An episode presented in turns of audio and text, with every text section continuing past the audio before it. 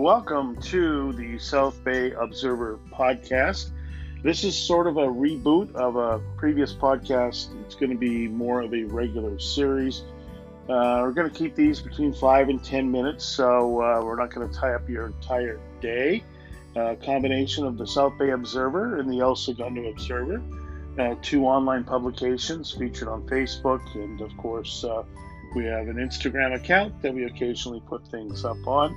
Uh, looking really forward to just some casual observations of the uh, South Bay cities as we uh, live and thrive in these cities and uh, and continue to watch them grow and um, overcome uh, obstacles such as we're facing now with the COVID 19 virus. Excuse me. This has been a pretty good year heading into uh, this this this pandemic. I mean, businesses were booming. Uh, take El Segundo, for example. There was a number of new restaurants opening up. Uh, things seem to be flourishing, and then whammo, everything is shut down, and it's a whole new world now. And it's not just El Segundo, you know, Torrance, uh, Redondo Beach, Manhattan Beach. There's been controversies about using the beach, about the bike paths on the beach. There's all kinds of things going on, and it's something that nobody has seen or, or, or been able to tackle before. So uh, it's a really interesting time.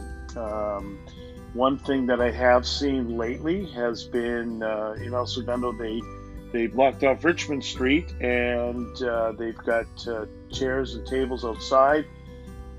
Excuse me, as restaurant owners are trying to figure out, you know, how do we get through all this and, and how do we still manage to survive?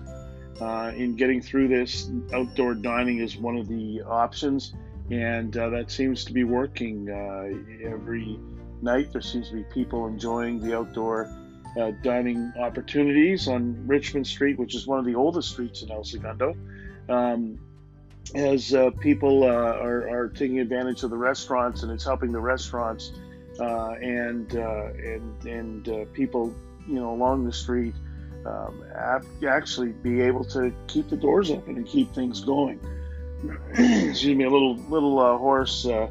Um, it's been a long day, so you know, there's various things happening here in the South Bay as people are trying to get through this pandemic, as uh, people are trying to figure out what the next step is.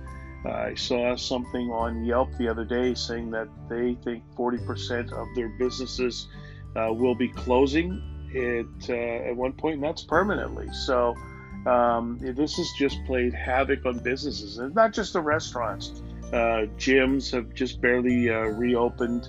Um, you name it. I mean, you you you you can't get into uh, some stores that you used to be able to go to and, and, and things like this. A lot of people have a lot of money tied up in these businesses, and it's it's not a very very fun time. Um, and then put on top of that, people have been, you know, really sitting in their homes uh, for a number of months now. You know, unless they're uh, considered an essential business.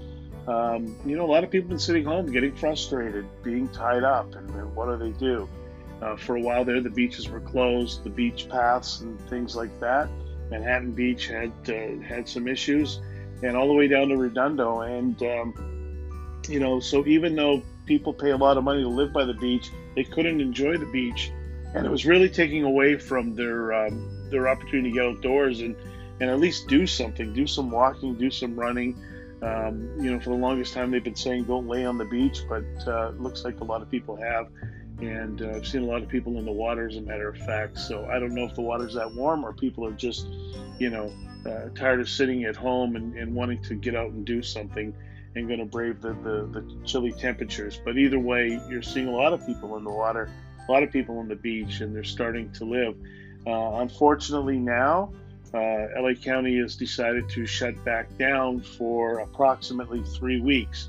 That means that bars are closed, outdoor dining is still okay. Uh, what else was on that list? Uh, movie theaters. Um, you know, there's a number of places. Strangely enough, the gyms were left open, uh, which is interesting. I believe churches were too.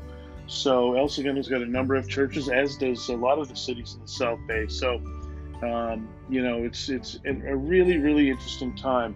Uh, one of the big things that uh, that I've seen has been uh, no fireworks. And I got to tell you, I actually live in El Segundo, and for probably two weeks now, I've been hearing fireworks go off every single night um, from two different directions. So I don't know uh, what that means. I don't know if, if people are just, you know, firing them off for the fact of firing them off, if they're frustrated with uh, the, with no fireworks. I know El Segundo does a massive fireworks show, um, as do a lot of the cities on the 4th of July, and um, the uh, you know uh, county of uh, Los Angeles has uh, has halted all fireworks.